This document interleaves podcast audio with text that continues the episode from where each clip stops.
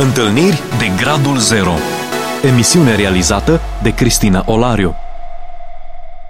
Bine v-am regăsit și astăzi la o nouă întâlnire. Bun venit, le spunem de doi invitați foarte dragi, Loredana și Bodo. Bine v-am găsit, Cristina. Ce ne cântați azi? Astăzi o să vă cânte Loredana și o să vă povestesc. Nu o să cântăm astăzi. Astăzi o să vorbim cu tine despre ce vrei tu să vorbim, absolut orice. La întâlnirea de gradul zero trebuie să fim foarte precauți și să iasă totul în super regulă, respectiv toate întrebările vor fi satisfăcute de răspunsurile noastre. În interviul anterior, Bodo nu era alături de tine soția ta, dar mi-am amintit-o de câteva ori, binișor, așadar, ca să l-am rugat. Aceste amintiri am adus-o în persoană în așa fel încât să vă puteți completa în povestea voastră. Suntem obișnuiți cu Proconsul, ascultăm, ne place și mai mult povestea din spatele lui Proconsul și modul în care tu te-ai întors la Domnul. Am aflat câteva lucruri despre Loredana, să știi că eu nu știu foarte multe lucruri despre povestea ta și când mi-ai spus la telefon câteva lucruri, deja m-am entuziasmat, wow, ce fain lucrează Dumnezeu în viața ta, voastră, tuturor. Dar, pentru că emisiunea mea vrea să scoată în evidență momente cheie în care voi v-ați întâlnit cu Dumnezeu, care pot să fie diverse, fie momentul convertirii sau ulterior. Aș vrea să căutați în povestea vieții voastre momente în care voi v-ați dat seama, aici e mâna lui Dumnezeu și ce v-a învățat experiența asta. Și nu știu care dintre voi sparge gheața, Loredana cântă sau Bodo ne povestește. Să păstrăm. Dacă eu cânt, se termină emisiunea. Mai bine vorbim. Bodo, ai legătura. Păi nu mai departe de fiecare zi. Asta se întâmplă, întâlnirea mea cu Domnul în fiecare zi. Dar, așa și trebuie să fie în viața oricărui creștin. Dar atunci când chestia asta este vizibilă și pentru ceilalți din jurul tău, la mine, de exemplu, se poate spune întâlnirea pe care am avut-o cu tata sau comunicarea pe care am avut-o acum 2 ani. Când în urma unui infarct suferit, un infarct destul de sever, 3 zile am stat pe picioare, n-am avut nicio problemă, am simțit doar o arsură aici în capul pieptului și după 3 zile am mers la doctor să îmi fac niște analize și am căpătat 3 stenturi. Exact, repede. Și cu alea 3 stenturi sunt și acum, dar în afară de cele 3 stenturi am beneficiat de bunătatea Domnului și de faptul că El a vrut ca eu să depășesc momentul ăsta. Ce te-a muțat momentul ăsta? Te-ai gândit că se poate termina totul? Te-a înspăimântat? Te-a bucurat? Nu. Nu m-am gândit că se termină totul pentru că n-am realizat că se va termina totul. Eu am aflat că a fost vorba de un infarct după 3 zile, când cei de la spital mi-au comunicat că trebuie să mă internez de urgență. Adică mi-au dat o pijama de unică folosință, genul, poftiți la sala de operație. Și zic, dar ce se întâmplă? Ei n-au vrut să mă sperie și mi-au spus doar că trebuie să-mi facă niște analize și în urma coronarografiei pe care o vor face, dacă n-am nicio problemă, îmi dau drumul acasă, dacă am, o rezolvă pe loc, așa că totul e în regulă. Să nu mă sperii prea tare. În schimb, pe masa de operație, când am aflat că operația se va face pe viu și nu m-a durut absolut nimic. Mă rog, m-a durut un pic până la dreaptă, dar atâta tot. Pentru că pe aici a făcut intrarea sârmuliței care a ajuns în inima mea. Dar când am aflat că, de fapt, eu puteam să mor foarte ușor și că 98% din cazurile de infarct, de tipul infarctului pe care l-am făcut eu, își pierd viața în somn. Eu doar când m-am gândit, atunci m-am speriat un pic, că m-am gândit că am dormit 2 nopți acasă cu infarctul făcut și Domnul m-a păzit și m-a făcut să mă trezesc. Și sunt slavă Domnului, am fost bine. Dacă se termina totul, ar fi fost rău? Aici trebuie să răspund eu. Pentru că aș fi fost cu tata, sunt sigur. La mine n-ar fi fost foarte rău. Poate pentru cei din jurul meu, dar pentru mine nu. E importantă perspectiva, Loredana. Ajungem și la tine. Este foarte interesant că eu sunt o persoană care se agită așa ușor și din multe nimicuri și când Bodo a făcut infarct, am experimentat pacea care întrece orice pricepere. Ce fain. M-am întrebat de multe ori, că nu experimentasem până atunci, agitată fiind, și zic, Doamne, versetul ăsta, eu nu știu ce e cu el și nu mă mai rog așa data viitoare. Nu, glumesc, că nu, doar nu, Dumnezeu a vrut să facă o glumă cu mine, dar da, când treci prin încercări și ești copilul lui Dumnezeu, experimentezi pacea lui Dumnezeu. 100%.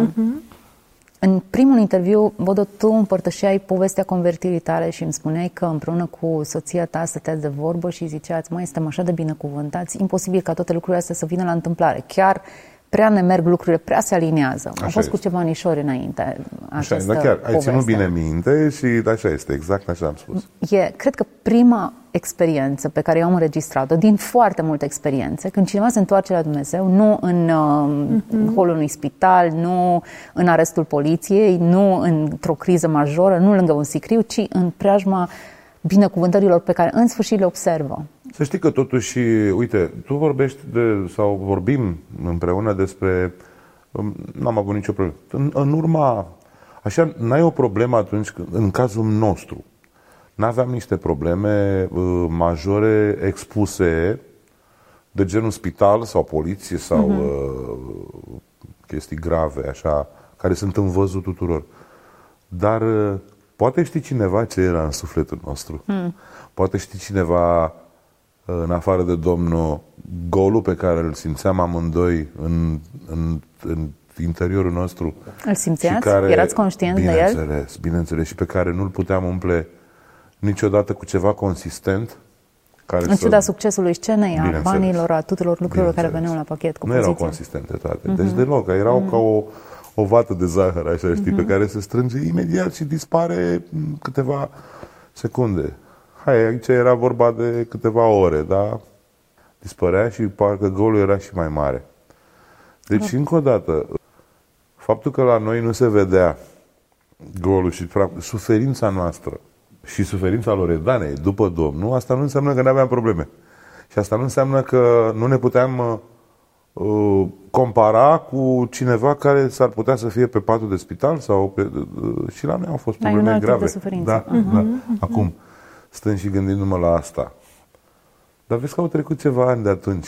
Acum suntem într-o perspectivă, o altfel de perspectivă. Perspectiva predării totale. Respectiv, tot ce ni se întâmplă acum, cu bună știință, vrem să predăm Domnului. Adică absolut orice lucru pe care nu-l putem efectua noi sau nu putem ajunge la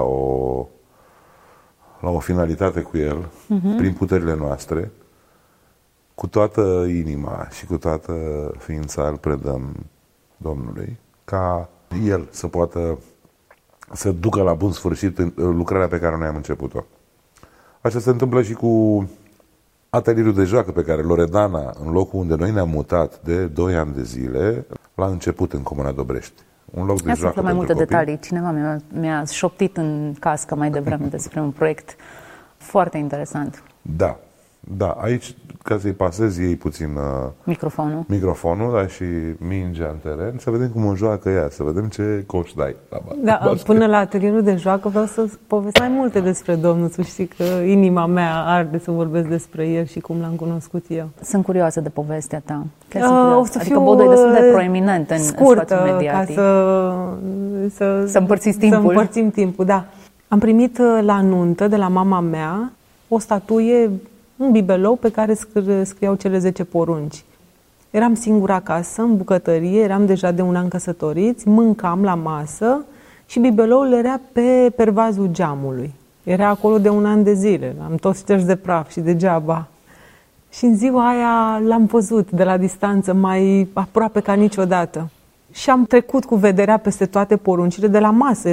Era distanță de vreo 3 metri, am amuțit efectiv și zic: Doamne, eu n-am scăpat nicio chestie de acolo, adică le cuprinsesem pe toate, fără nicio excepție. Și zic, adică le făcuse cu da, respectiv. Acolo scria să nu și eu le făcusem cu da, cu așa, făcuse. Din plin, nu accidental, din plin, cu bună știință, mă lăfăiam și îmi găseam plăcere în a păcătui. Și zic, dar eu când o să plătesc pentru toate lucrurile astea? Te-ai gândit că va trebui să plătești? Da, era imposibil, e imposibil să faci ceva și să nu existe niște consecințe. Și, dar mă frământa chestia asta. Și îi spuneam mereu lui Bodo în casă, eu simt nevoia să mă nasc din nou, Bodo, eu simt nevoia, habar n-aveam despre ce naștere din nou este vorba. Ce înseamnă asta pentru tine? Ce înseamnă sau ce a însemnat? Atunci, în momentul ăla când ziceai simt, mai ales când n-ai auzit eu mă gândeam că dacă aș putea să mă mai nasc o dată din pântecele mamei, da, să iau de la zero. Erau lucruri pe care le făcusem și mă apăsau foarte tare. Nu știam de mărturisire, nu știam cui să-i le spun, nu știam... Erau ca o greutate, efectiv, peste viața mea. Și cu toate astea, nouă ne mergea bine. Și noi eram de un an căsătoriți, eram un... verba începutului căsătoriei. Deci ar fi trebuit mintea mea să stea la alte lucruri. Iar suferința ei era asta. Deci acum îți dezvăluie și ce suferință avea. Da. Și la câteva săptămâni după, Bodo a primit o ofertă să cânte într-o biserică neoprotestantă. Eu zic, în ce biserică să cânte Proconsul când eu știam că se cântă numai veșnica pomenire, aleluia, la morți? Habar n-aveam că există așa ceva, deci niciodată nu văzusem. În ce an era asta? În 2010, nu, Bodo? Cam așa. Și când am mers cu el la biserică, n-am auzit ce s-a predicat, n-am auzit, dar am plâns în continuu.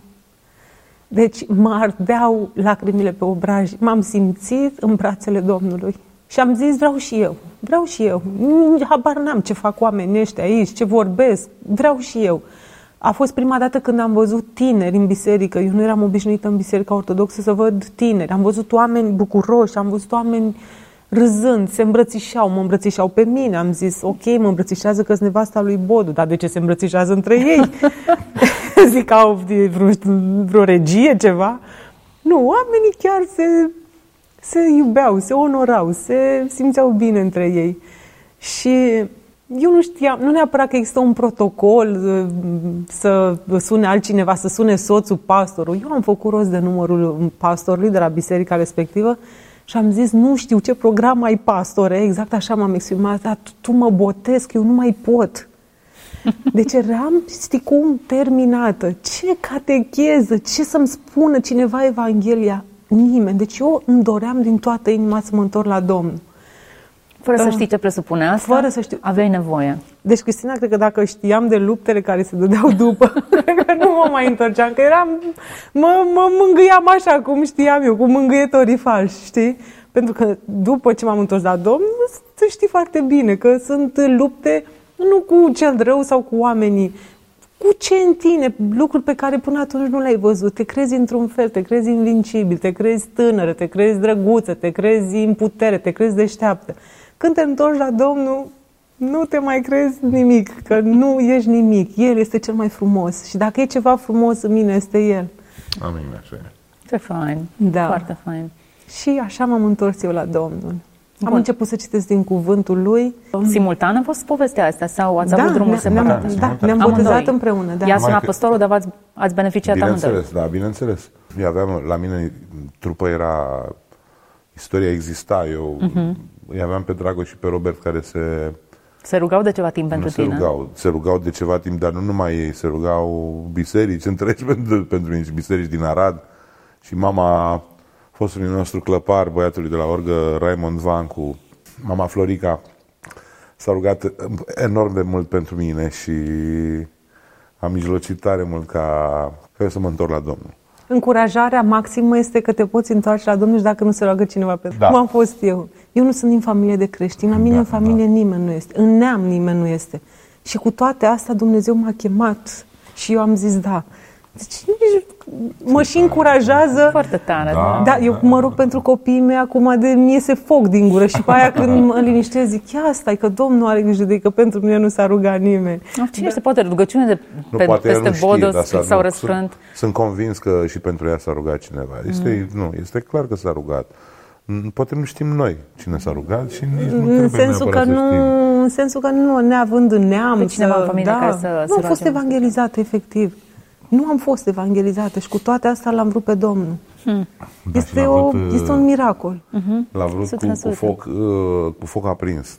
Deci Loredana arde pentru Domnul zi și noapte. Și arde cu flacără aprinsă în permanență. Cum altfel? Gândindu-te că ai fost gol și că ai fost în vede de la depărtare, clar. Ea e creștină, clar. De oriunde ai merge, sigur. Eu am gustat din plin tot ce înseamnă Duhul Lumii. Și... E bun? Dacă era bun, rămâneam acolo. Este moarte curată. Doar că e ceva care... Așa, în fiecare zi te îndrepti spre moarte, cu toate alegerile tale, fără să fiu fatalistă când spun asta. Efectiv te îndrepti spre moarte și nu neapărat spre moarte fizică, că spre a ne îndreptăm toți, dar inima ta se împietrește în așa hal încât nici măcar nu te mai mustră nici conștiința. Deci ești de lemn, efectiv, de piatră. Nu mai faci, n-ai discernământ, exact ca în cuvântul lui Dumnezeu, nu știi care e stânga de dreapta. Mie îmi vine mereu în minte chestia asta, cum e posibil ca o femeie, și spun, nu-i dau numele, să suferă mai mult că ea a murit o mușcată decât să suferi că a făcut un chiuretaj. Deci mai discernământ când tu suferi după o floare sau după un animal și nu suferi că mor copii. Da. Uh-huh. Deci nu ai discernământ atâta timp cât... Nu ai Duhul lui Dumnezeu în tine. Îmi pare rău că spun asta, dar e realitatea. E realitatea. Da. Adevărul că noi am fost făcuți de Dumnezeu, tânjim după El. Am fost făcuți pentru El. Așa și este. Tânjirea ta e absolut normală. Ai fost creat să bei apă, ți-e sete, nu te poți sătura cu nimic altceva. Orice substitui nu amplifică, de fapt, setea și... Ce ai trăit e absolut normal, noi ne dor de Dumnezeu, tânjim, indiferent că suntem din medii confesionale, religioase diferite, oriunde pe planeta asta e o ființă umană, tânjește, e sete, vrea. Inclusiv natura. Ne e sete de Dumnezeu, tânjim după El. Te-ai născut din nou, v-ați născut din nou. Ce schimbări s-au întâmplat? Cum ați crescut? Radicale. Cum ați ajuns? Cum sunteți acum? Că sunteți bine acum. Mi-e drag să mă la voi. Păi, în primul rând, acum 8 ani au venit la noi în familie 2 îngerași, scumpi și dragi, pe care ne-am dorit tare mult, Daniel și Filip. Și când spun au venit la noi în familie, prin adopție au venit la noi în familie. Aici e un alt episod în care am avut de-a face cu bunătatea Domnului și cu... planul lui, așa, planul lui, foarte că, practic, minuțios. E foarte interesant, pentru că fiind la început... Pot spune la început în credință. Atunci când Loredana m-a întrebat dacă n-aș vrea să adoptăm un copil, să schimbăm destinul unui copil într-un fel sau altul, cum mi-a zis ea la vremea respectivă. Tu ai zis de ce unul și nu doi? Nu, i-am zis nu. I-am zis, dar bineînțeles că rezolvăm, cum să nu, unul singur am zis atunci, nu. Și zic, păi cum, nu dau eu un telefon? Imediat dau un telefon, am un prieten foarte bun care se ocupă de... Deci este președinte la asociația asta și imediat ne vedem cu el. Și m-am văzut cu prietenul respectiv. Ne-am așezat în niște fotolii de piele foarte, foarte tari. Am băut niște cafele pe acolo și am zis, da, vrem un copil. Când? Ieri. Gen. Și, dragă Cristina, 1 an jumătate n-am apucat să vedem niciun copil. Timp de 1 an jumătate, tot procesul ăsta pe care noi ne doream să-l începem și să-l definitivăm, respectiv de adopție. 1 an jumate nu s-a întâmplat nimic cu el. Nu s-a întâmplat absolut nimic. Până când am conștientizat, și împreună cu Loredana, și am vorbit lucrul ăsta, nu doar am conștientizat și am ținut în mine, faptul că noi doi, mai ales eu, îl scosesem, de fapt nu-l băgasem în ecuație și pe Dumnezeu. În ecuația cu copilul adoptat. Eu încă sufeream de... sentimentele alea de vedetism, probabil, de genul... Păi eu sunt Bodo de la Proconsul, dacă nici eu nu pot rezolva cu un telefon, treaba aia cine mai rezolvă? Dar cum să nu? Păi pot eu? Nu, domnul. Cu siguranță că și-a dorit să nu mai pic testele astea. Și ne-a blocat toate căile. Până când am realizat că am făcut o greșeală majoră. Și am vorbit-o cu Loredana, am spus. Noi l-am scos pe Domnul din ecuație, noi nu l-am întrebat înainte unde, cum, noi nu i-am cerut ajutorul, noi nu l-am rugat pe tata să ne ajute și să ne îndrume spre locul unde noi vom găsi un copil căruia să-i schimbăm de destinul. Și la 2 săptămâni după ce am conștientizat și ne-am cerut iertare și am ales să-l rugăm pe tata să ne deschidă ușile, La 2 săptămâni i-am găsit pe Daniel și pe Filip. Cum? De ce unul și doi? Păi pentru că Loredana... Sunt frați, în primul rând. Așa, atunci... Da. Exact. Pentru că Loredana... Îi spui tu? Îi spun eu. Bine. Aveam un restaurant pe vremea aia, o tavernă, și una din angajatele noastre... Ce n-a spus Bodo, pentru că nu știa inima mea. Eu în anul ăsta și jumătate, eu știam că este voia Domnului să adoptăm copii. De câte ori vedeam câte o știre la televizor vis-a-vis de adopții, deci mi ardea inima în mine, fizic. Și zic, eu știu când îmi arde inima în mine, este voia lui Dumnezeu, doar că nu este timpul lui. Și mă mângâiam cu chestia asta, zic, ok, și o femeie află că e însărcinată, nu-l naște a doua zi, trebuie să treacă 9 luni. Deci așa, mă îmbărbătam cu chestia asta. Și într-o zi, una din angajatele noastre avea un tricou pe care scria în engleză, încetează să mai visezi. Stop dreaming, corect. Stop dreaming. Și m-am dus la ea și am zis, Carmen, nu-mi place mesajul tău, apare așa la mesele oamenilor, e descurajant, nu vreau să mai ai tricoul ăsta pe tine. Și am zice, da... Știți, eu nu îl traduc așa. Zic, dar tu cum îl traduci? Și zicea, păi încetează să mai visezi, acționează. Cristina, mi s-a zbulit pielea capului până în vârful degetelor de la picioare și mi-a venit în minte adopția. Am pus mâna pe telefon, era 10 seara, am sunat o cunoștință de-a noastră din Oradea, directoarea unui centru de copii abandonați. Da. Și zic, uite, sunt Loredana, nu știu ce, zic, te rog, ajută-ne și pe noi să adoptăm un copil, vreau să fiu și eu mămică. Și îmi zicea, păi, Lore, 10 noaptea, acum, vrei acum? Și zicea, uite, am 2 băieței, i-au refuzat 5 familii. Și zic, da, de ce? Sunt bolnavi? Și mi-a zis, nu, dar sunt frățiori și nu vrem să-i despărțim. Și zic, stai un pic, te sun în câteva minute.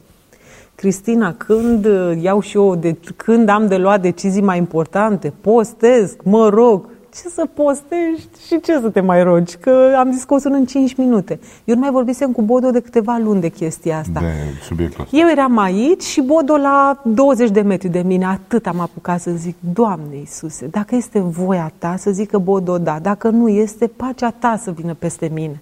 M-am dus... Direct l-am luat, zic, Bodo, la Oradea sunt 2 băieței, nu-i vrea nimeni, nu vrei să mergem să-i vedem noi?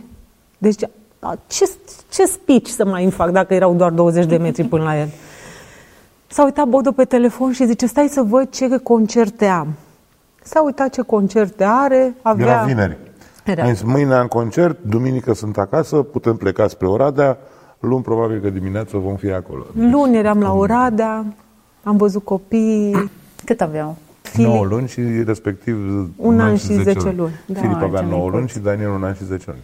Știi că ne întreabă oamenii și cum i-ați ales? Ce să-i alegem? N-am știut din start că sunt ai noștri. Deci ne-am dus direct. Eu, care sunt o persoană foarte atentă la detalii, o secundă nu m-am gândit că, dacă sunt urâți, dacă sunt... Știi cum le fac femeile așa, fetele? Mai pun cele întrebări de genul ăsta. Gândiți-vă că noi nu am făcut o adopție directă, nu. Copiii au venit la noi în plasament definitiv, au rămas în plasament provizoriu la început, după aia imediat, prin hotărâre judecătorească, au rămas cu plasament definitiv. Și de-abia după 2 ani și 8 luni a ieșit atestatul de... Dar noi în 15 zile i-am avut acasă. Dar noi în 15 zile... Eu am știut că ei sunt copiii mei și eu sunt mama lor. Și de când au ajuns, deci de atunci, din momentul ăla, noi am avut pace și liniște că ei vor rămâne la noi acasă, indiferent de ce paturi sau ce... Vreau să-ți spun ceva. Toți mulți spuneau, aveți grijă că s-ar putea... Cine știe dacă se află? N-am avut nicio problemă, pur și simplu Domnul ne-a spus, nu-ți fie frică de nimic, mergi în față pentru că voi sunteți familia Marin. Și am terminat discuția. Și după 2 ani și 8 luni, pe certificatul lor de naștere a scris tata Bogdan și mama Loredana și s-a încheiat. Vreau să-ți mai spun ceva vis-a-vis de asta. Când am întors de la Oradea, deci după ce i-am văzut, Bodo mergea în mașină, fluiera, peste mine venise o tulburare incredibilă. Deci cel rău mă combătea cu versete din Biblie, că multe lucruri îi se par bune omului, dar până la urmă duc la moarte. Deci îmi venea în minte versetul ăsta și zic, Doamne, noi nu ne-am consultat cu nimeni, n-am spus și noi la nimeni. Poate era normal să spunem, să ne sfătuiască cineva. Deci eram terminată, Cristina. Și stând așa în mașină, nu i-am spus lui Bodo de frământarea asta, zic, dacă n-am făcut bine, dacă trebuia să mai aștept, dacă. Și îmi deschid Facebook-ul și aveam un mesaj pe Messenger. Deschid mesajul, îmi scrie o franțuzoaică de la biserica unde mergeam atunci, nu știa nimeni de intenția noastră, nimeni. Și îmi zicea, Lore, când ne întâlnim vreau să-ți spun ceva. Și eu zic, Tereza, acum scrii. Și îmi zicea, nu, că nu știu să scriu românește. Zic, băi, fată, pe de în toate poți să scrii în ce vrei tu, că la ce e în mine acum îți traduc, știi cum? Și îmi zicea, uite, m-am rugat pentru tine, că știu că vă doriți copii și am avut din partea Domnului așa. De ce copiii mei, adică noi, ne ocupăm mai mult de animale, pentru că noi aveam câini, papagali... Menagerie la noi acasă. Așa. De ce copiii mei se ocupă de animale și nu se ocupă de copiii mei orfani? Așa e. Cristina. Deci putea să vină... Ce tare! Tot continentul Europa să zică nu-i luați un cuvânt de la Domnul și este... Nu mai ai nevoie tot de nimic, e tot așa ce este. Trebuie. Așa este. I-am crescut în odihnă, i-am crescut în... Nu, în odihna Domnului, nu în odihna fizică, că așa am fost tăvălită, nu pot să-ți imaginez. Dar am știut că sunt ai mei și nu mă speria nimic. Dragii mei, să știți că timpul alocat emisiunii este terminat, dar... Și ar fi să mai continuăm un episod dacă pot beneficia de timpul vostru și vă lasă și copiii în pace, dacă tot v-am prins în episodul acesta. Mulțumesc pentru ce ați împărtășit cu noi până aici. Vă dăm întâlnire data viitoare. Cred că Dumnezeu vrea să ne vorbească, de ce nu într-o formulă inedită, prin un cuplu care a experimentat și adopție și reîntoarcerea la Dumnezeu dintr-un mediu care pare ostil Evangheliei, dar niciodată nu poate să fie nepotrivit când Dumnezeu merge acolo și scoate un rod frumos. Fiți binecuvântați! Ați ascultat emisiunea Întâlniri de Gradul Zero cu Cristina Olariu.